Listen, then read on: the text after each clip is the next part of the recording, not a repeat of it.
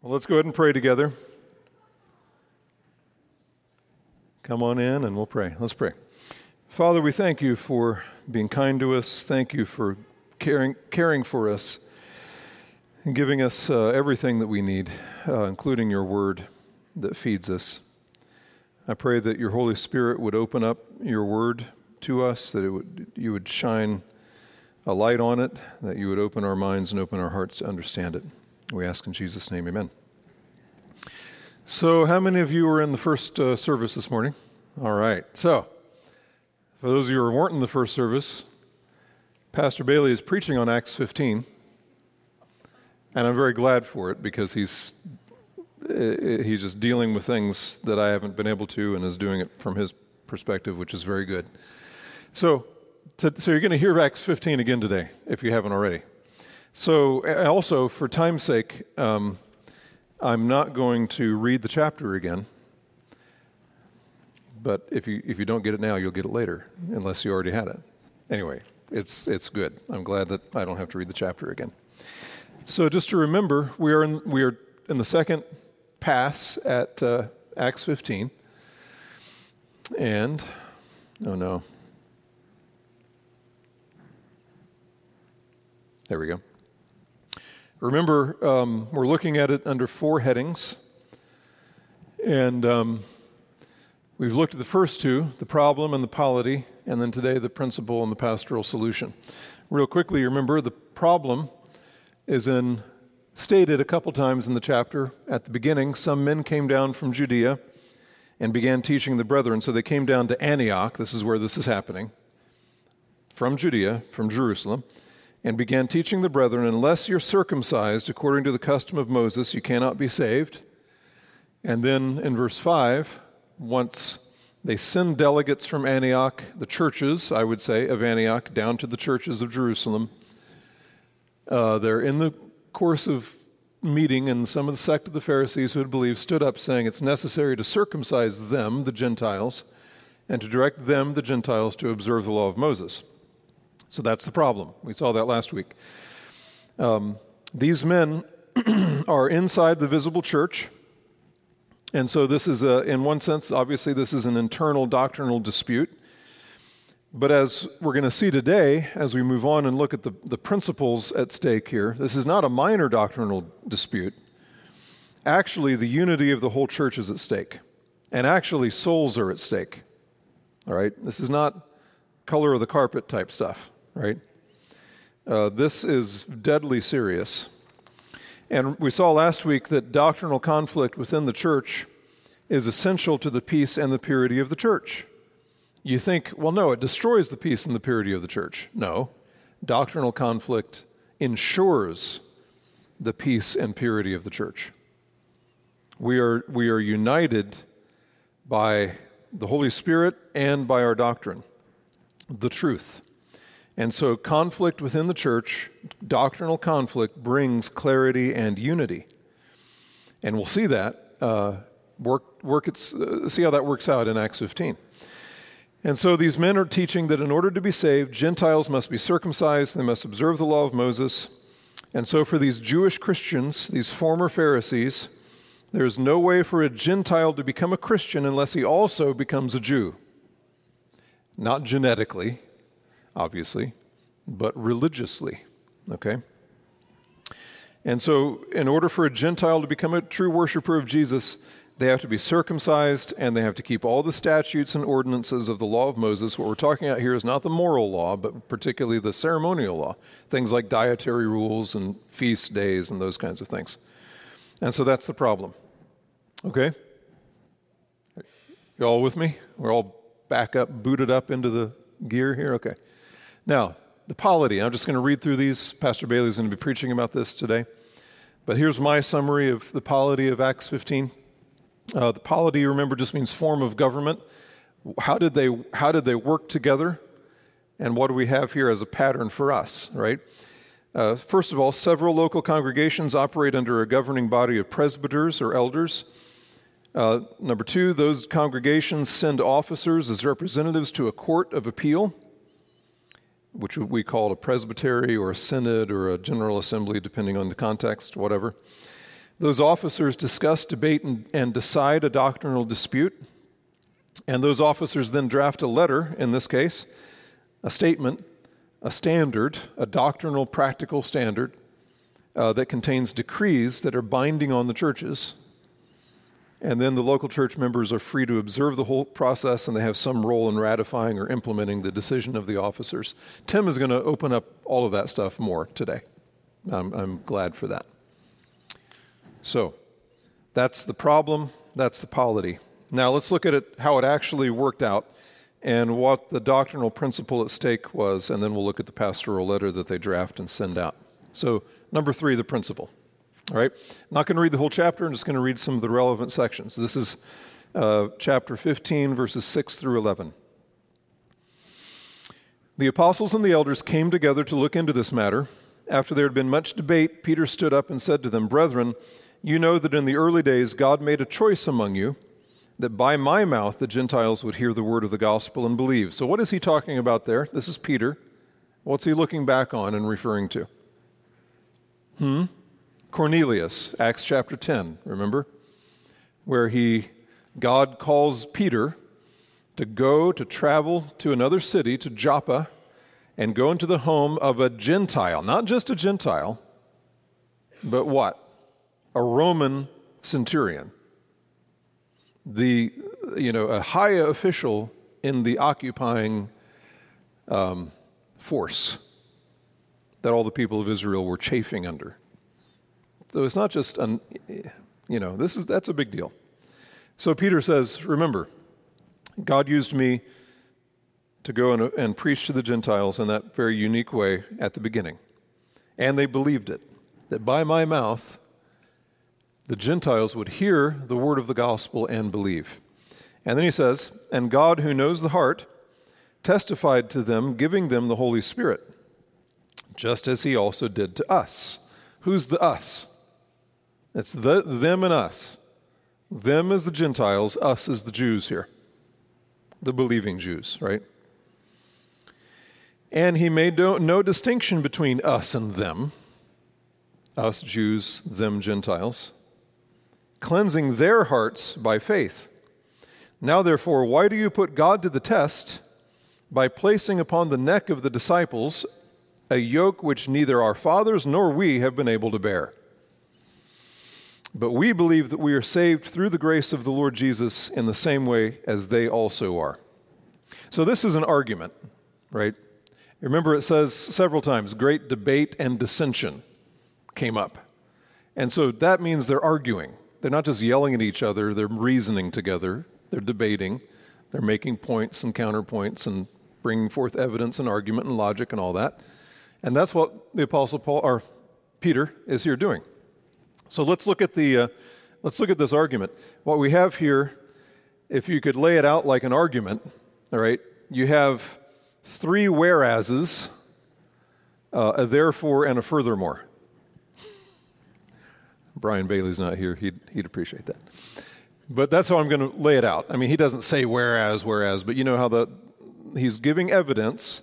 Then he comes to basically two conclusions at the end. So let's look at this.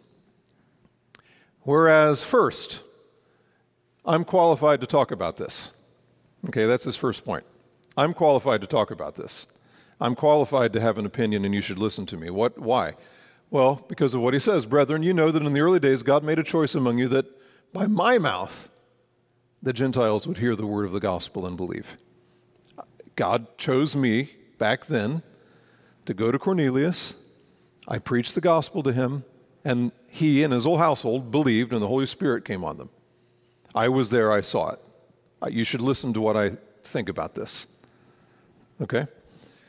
So, whereas first, I'm qualified to talk about this. And whereas second, God gave the Gentiles the Holy Spirit just like He gave us Jews the Holy Spirit.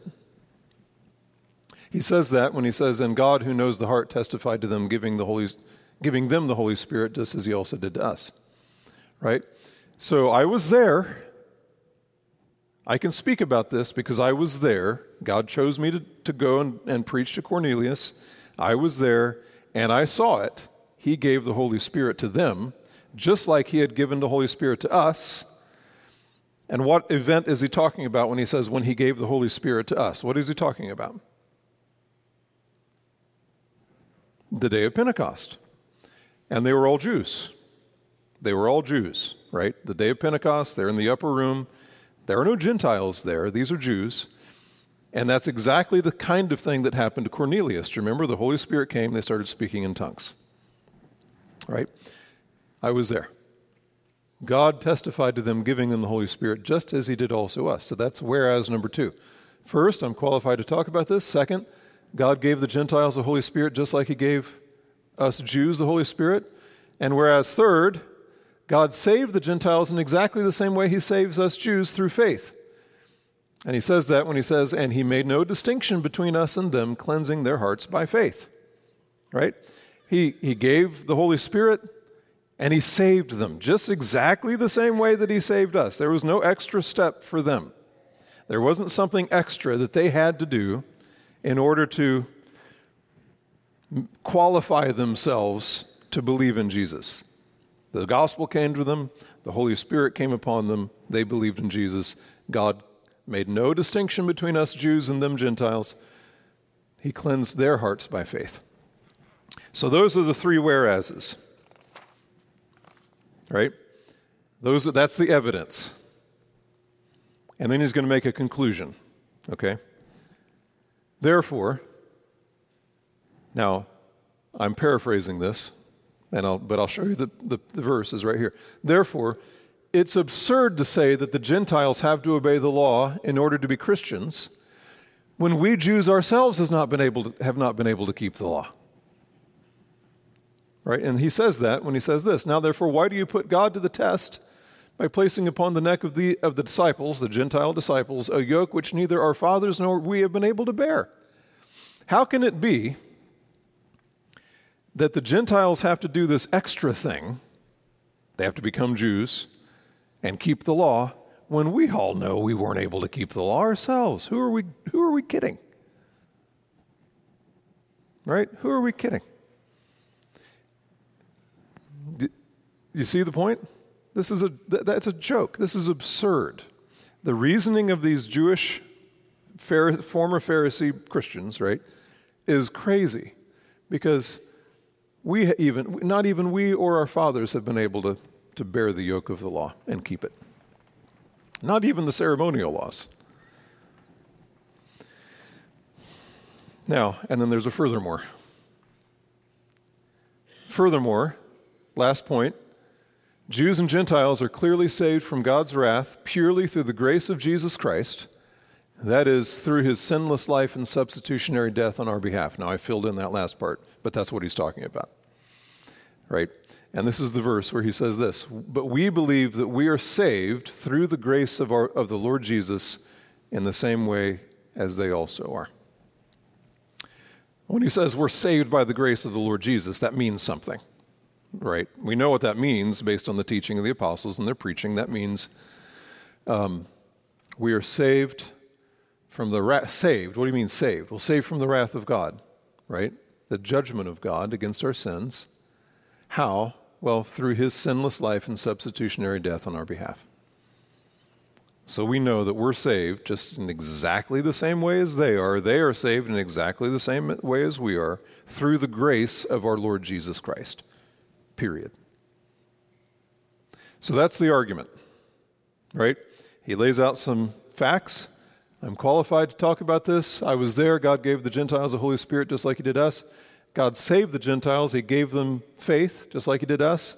It's crazy to say that the Gentiles have to obey the law in order to be saved because we can't even keep the law. And besides, we all know that the only way people are saved is by the grace of Jesus Christ. Okay? That's the argument. Good argument? It was. It is a good argument. Any, any thoughts before we press on to see what, what happens now? Or where, I want to open this up a little more, actually. Was that a thought, or just a, you're just breathing? You're allowed to breathe. Yes.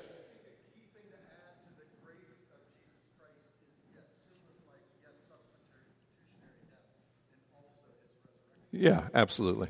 Sure. You're right. The, re- the resurrection is tied in with this intimately and can't be separated. Okay, now,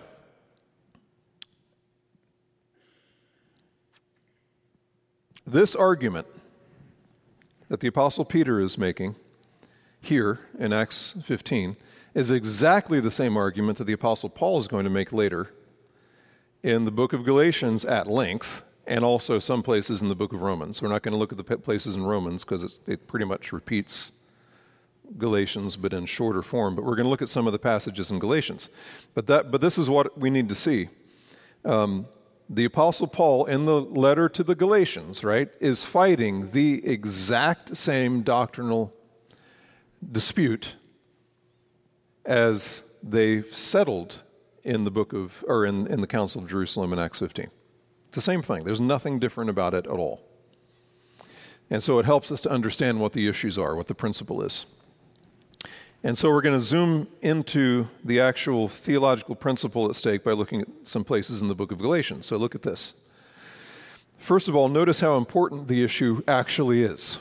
Remember when I said this is not a color of the carpets kind of dispute? This is life or death.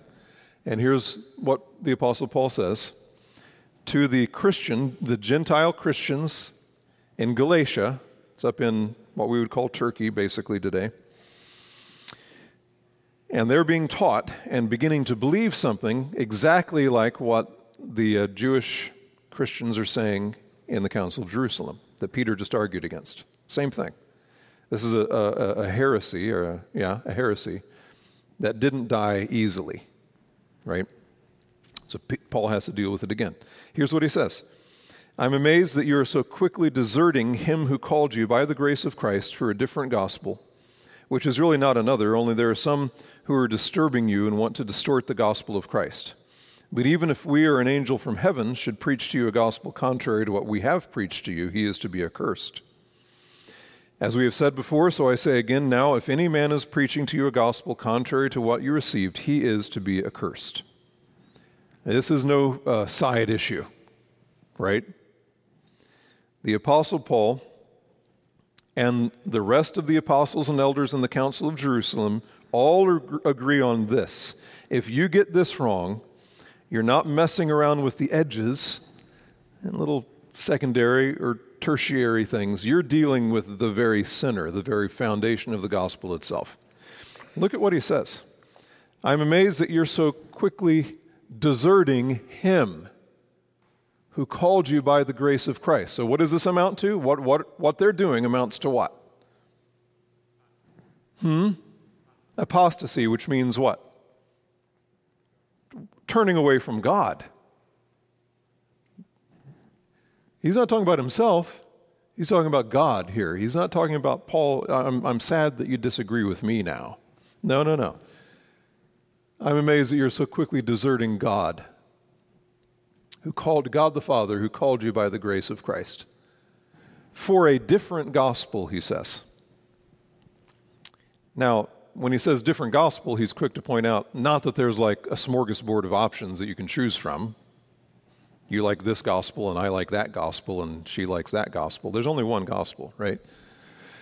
Different, but it's really not another, not like there are options. Only there are some of you who are disturbing you.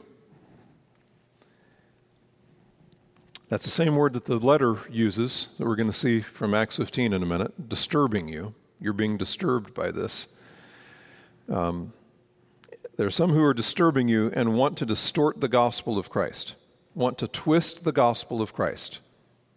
What, how do they want to twist it? Well, we know. They want to twist it into uh, you got to be a Jew first right? But even if we or an angel from heaven should preach to you a gospel contrary to what we have preached to you, so he's saying this new so called different gospel is in fact contrary, it's the opposite of what we preach to you.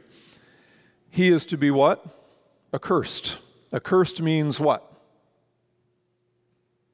Damned to hell. That's what it means. It doesn't mean shame on you. Oh, well, but you know, you just. maybe someday you'll understand better. You know, no, go to hell. God's curse. Go to hell. That's what accursed means. All right? Anathema. And as we said before, so I say again if any man's preaching to you a gospel contrary to what you received, he is to be accursed. So this is not a matter of interpretation. This is not a matter where immature Gentiles just need to be brought along. This is not an issue of indifference. You know, the Apostle Paul would never say, you can force the Gentiles to live like Jews if you think it'll help their maturity. No, the gospel itself is at stake. Quite literally a matter of life and death. All right? Do you all see that? There it is. Yes. You know, it's kind of amazing to me that when Luther got into it with Pope, he used language almost identical. Oh, absolutely. Yeah, during the whole, re- not just Luther, but Calvin, all the reformers, when they were, when and during the time of the Reformation, they used exactly this kind of language because actually exactly the same thing was at stake. Right? It's a different gospel. All right, let's move on to the next passage I want you to see, and that's chapter 2. Now, this is going to be on two different slides, so we got to follow through what's going on. This is the place where the Apostle Paul talks about rebuking the Apostle Peter to his face. And he's going to, so Paul's going to tell us what happened in Antioch. This is all happening back there in, in Antioch still. And um, he's going to tell us what was going on, what Peter did, what Paul himself said to Peter publicly in the presence of the whole church, right? That's what this passage is about. So, uh, Galatians 2, verse 11. But when Cephas, another name for Peter, um, came to Antioch, I opposed him to his face because he stood condemned.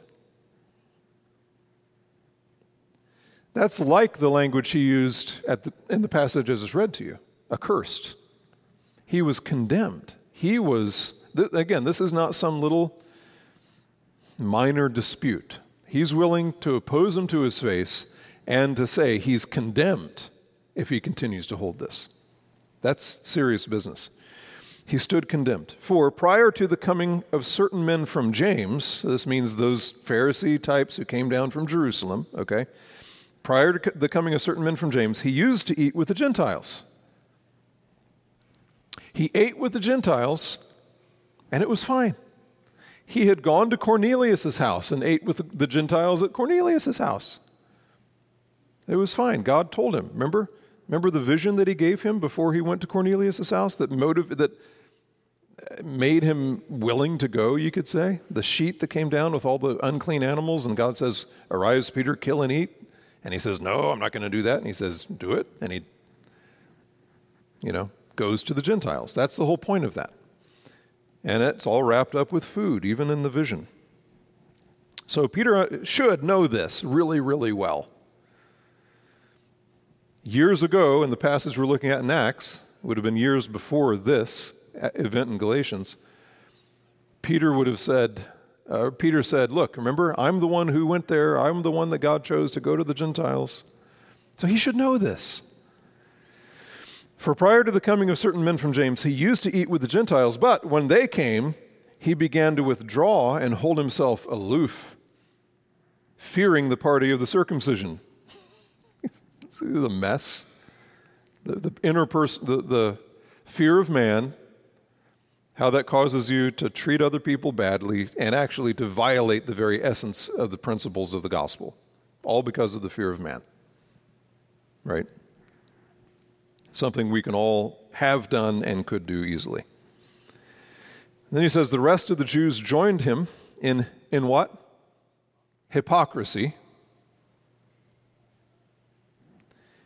with the result that even Barnabas was carried away by their hypocrisy. Now, why does he call this hypocrisy? What's hypocritical about this? They had been eating with the Gentiles, but when these Jews came down, they're like, okay, yeah, sorry, I will. Uh. And so, why is that hypocrisy? Think about what Peter himself said a few years ago in the Council of Jerusalem. What did he say? They received the Holy Spirit just like we did. They're saved just like we are. And come on, guys, we couldn't keep the law. And now they're holding themselves, what's the word he uses? Aloof, right? We're better than you. That's what that word means. No, you're not. You're a hypocrite. And even Barnabas, the guy that everybody loves, is carried away by their hypocrisy. But when I saw that they were not straightforward about the truth of the gospel, you see this? Gospel. This is a gospel issue. They're twisting the gospel. They're not straightforward about it, they're twisting it. That's what's at stake. Here's what I, I said to Cephas in the presence of all. Now, notice, wrong direction. See the quotation marks? They run all the way to the end of the next slide, okay? So, this is what he said to Peter. He didn't just say one line to him, he kind of gave him a speech.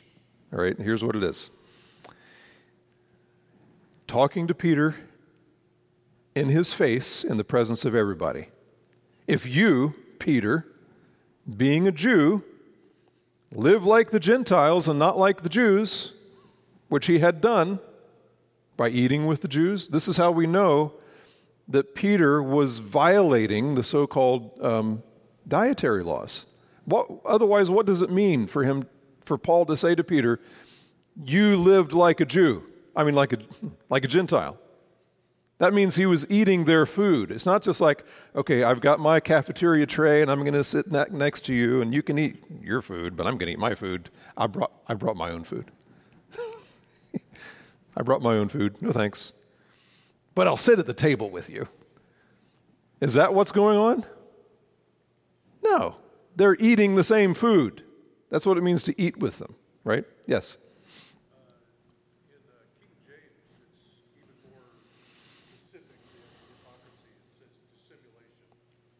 But no one knows what dissimulation means. Anyone know what dissimulation means? So, in other words, hypocrisy.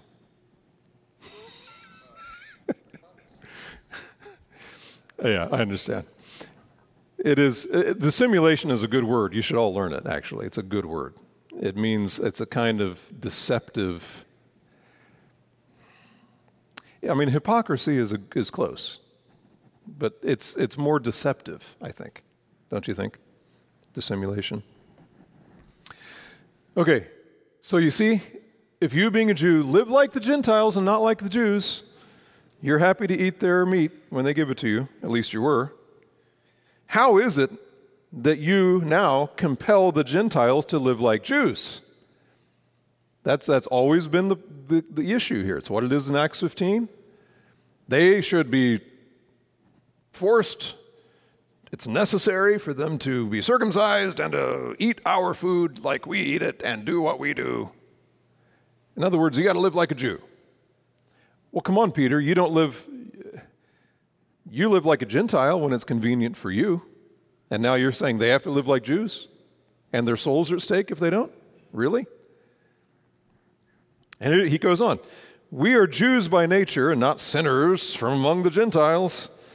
I think he's being a little sarcastic there, actually, right? Nevertheless, knowing that a man is not justified by the works of the law, but through faith in Christ Jesus, even we, we who? We Jews, even we Jews, have believed in Christ Jesus, so that we may be justified by faith in Christ and not by works of the law, since by the works of the law no flesh will be justified.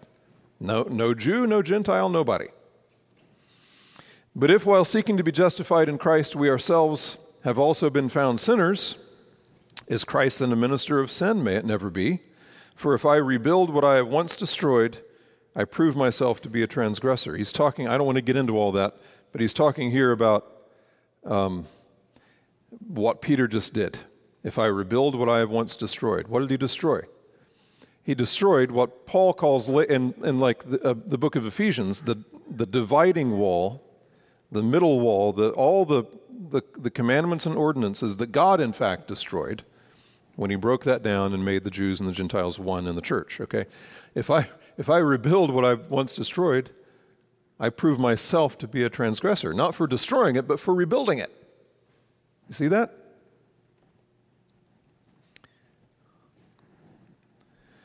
For through the law, I died to the law so that I might live to God.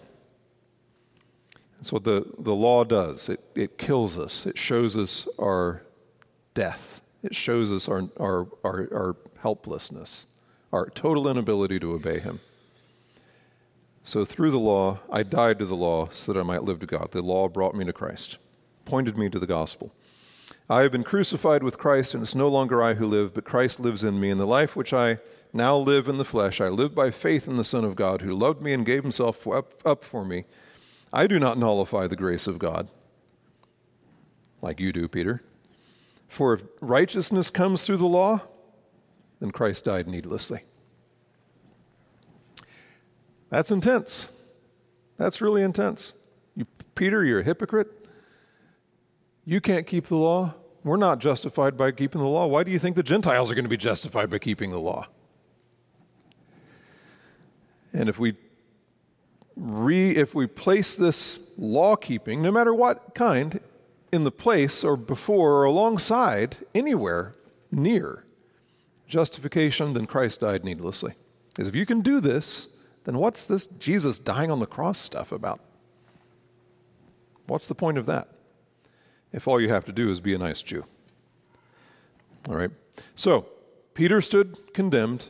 Peter and the believing Jews were being hypocrites. Peter and the believing Jews were not straightforward about the truth of the gospel.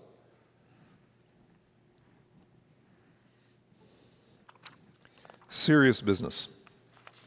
One more passage in uh, Galatians chapter 5, verse 2 to 6. And here he's kind of summing up an argument. Behold, I, Paul, say to you that if you receive circumcision, Christ will be of no benefit to you.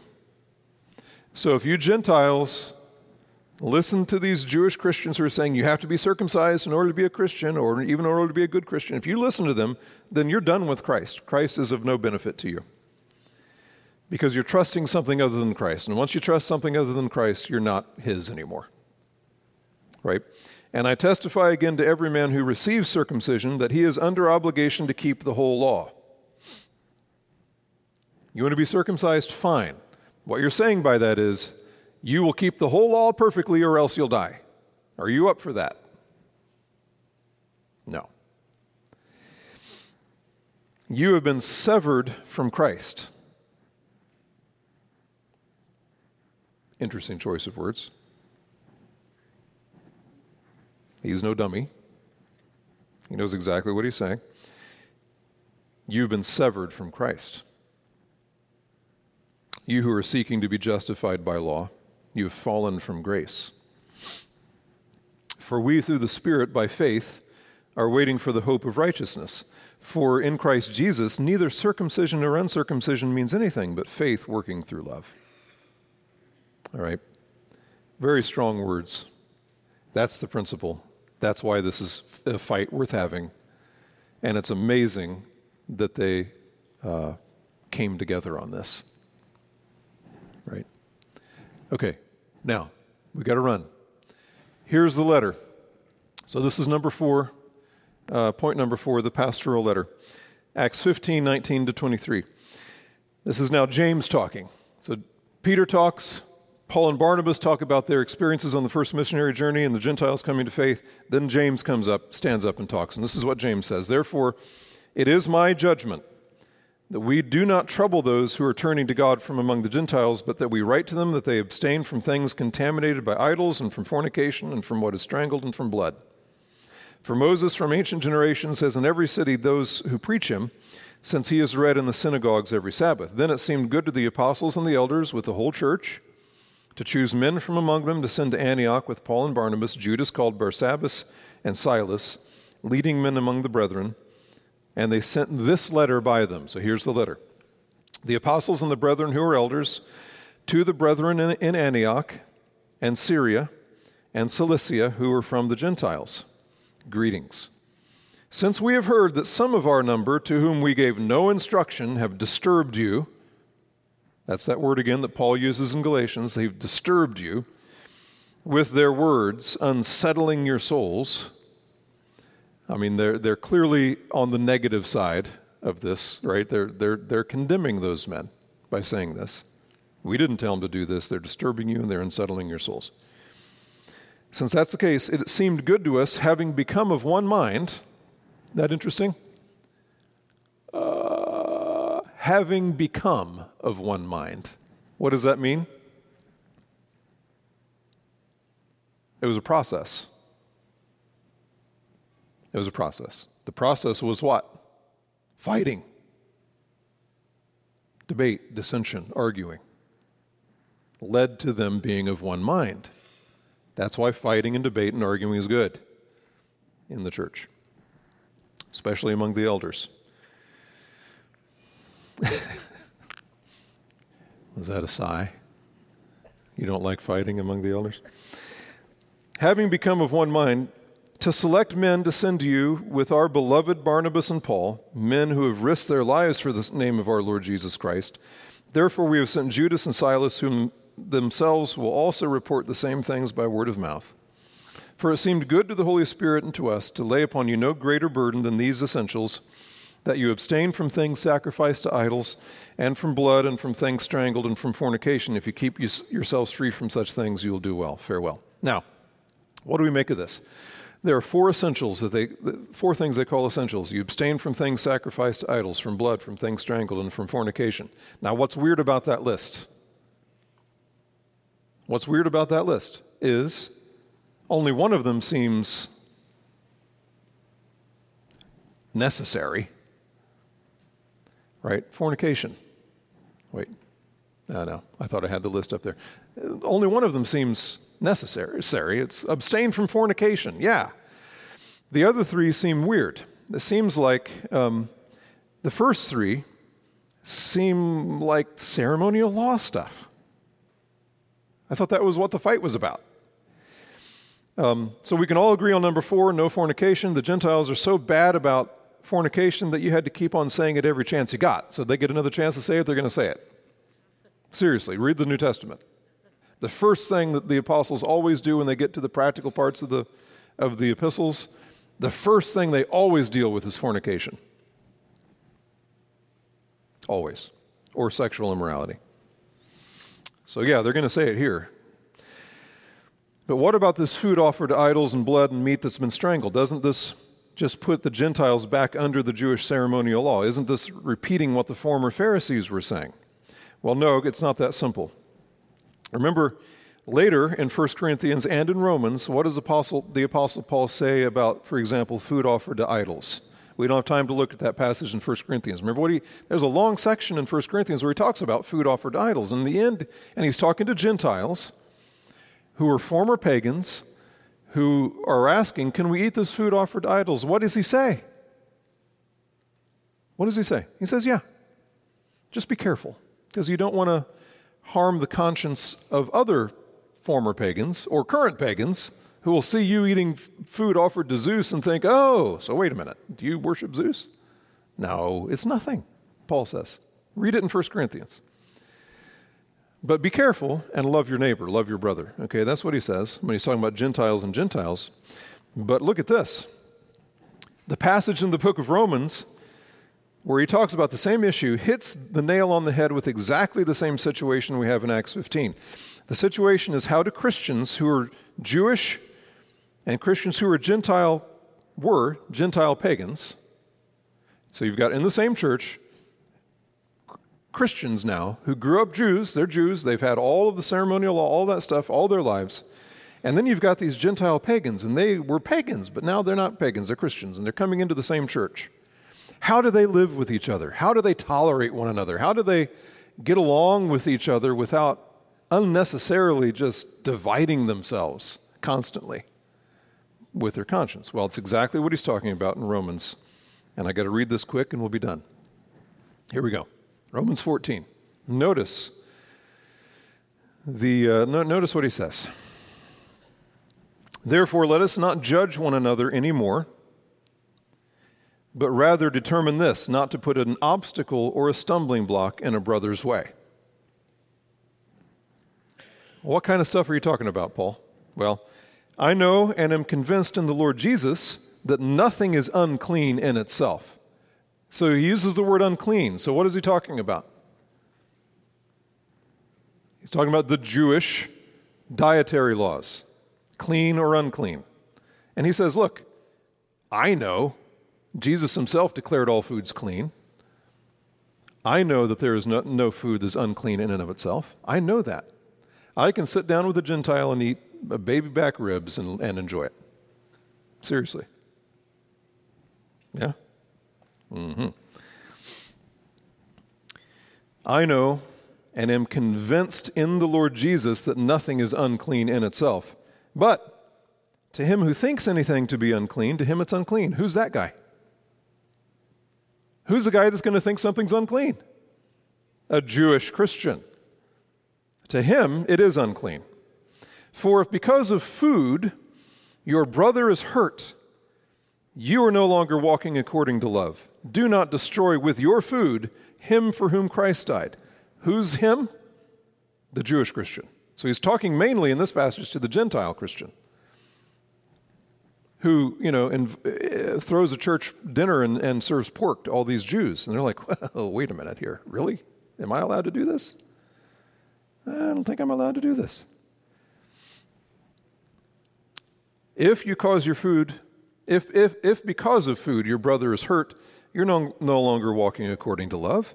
Do not destroy with your food him for whom Christ died. Therefore, do not let what is for you, Gentile, a good thing, be spoken of as evil by them.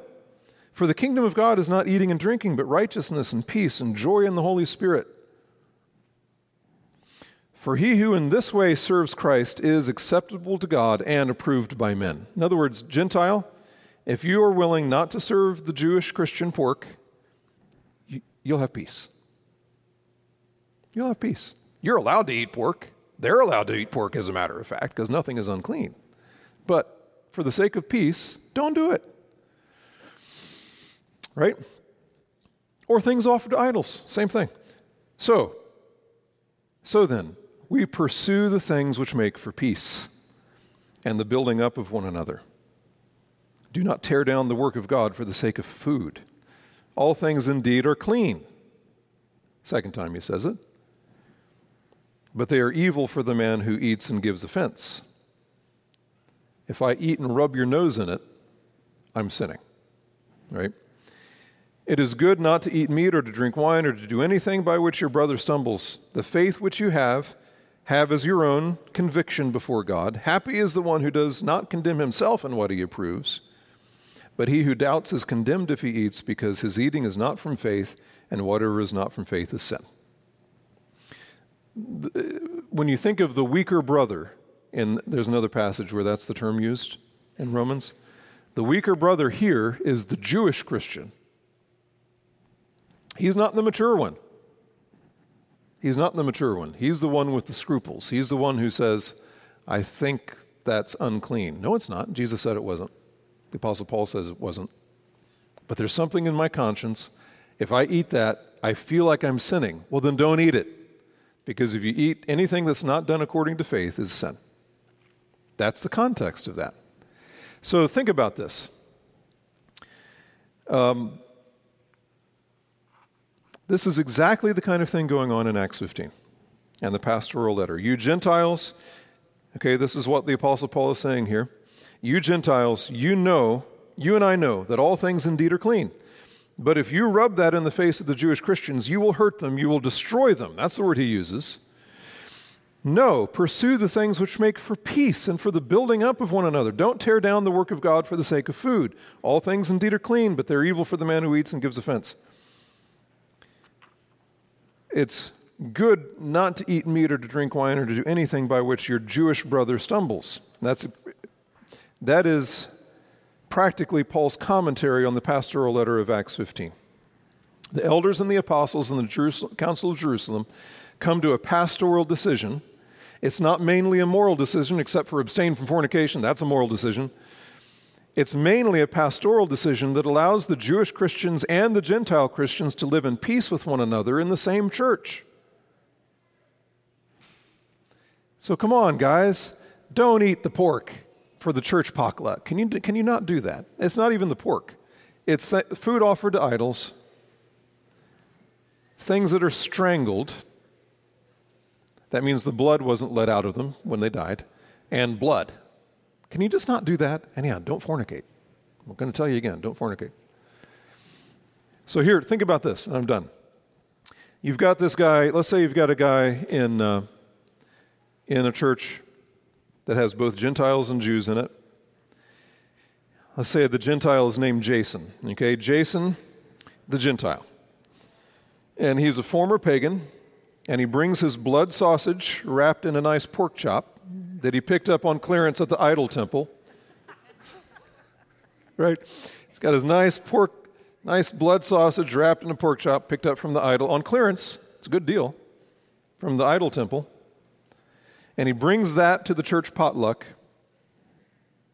What are the Jewish brothers going to do? They're going to lose their minds. You see that? What are you doing? You want me to eat that? And there's going to be a fight. The bottom line is there's going to be a fight. And the Apostle Paul and the elders and the apostles in Jerusalem say,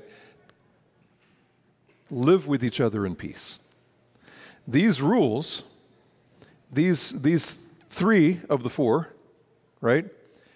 By the time the, the church is mainly Gentile, which doesn't take very long, those things are all just gone. And so in 1 Corinthians, Paul's saying, go ahead and eat the meat offered to idols. As long as it doesn't hurt the conscience of the other guy. Same principle, but a little bit different application. All right? Now, Pastor Bailey is going to preach on this again and going to make more application because I don't have time. Oh, about uh, living at peace with another and making decisions, elders, all that stuff. We've got to be done. Let's pray. Lord, have mercy on us, we pray. Help us to live at peace with one another, to love each other, to guard one another's consciences, and to gain real practical wisdom from this. We pray in Jesus' name, amen.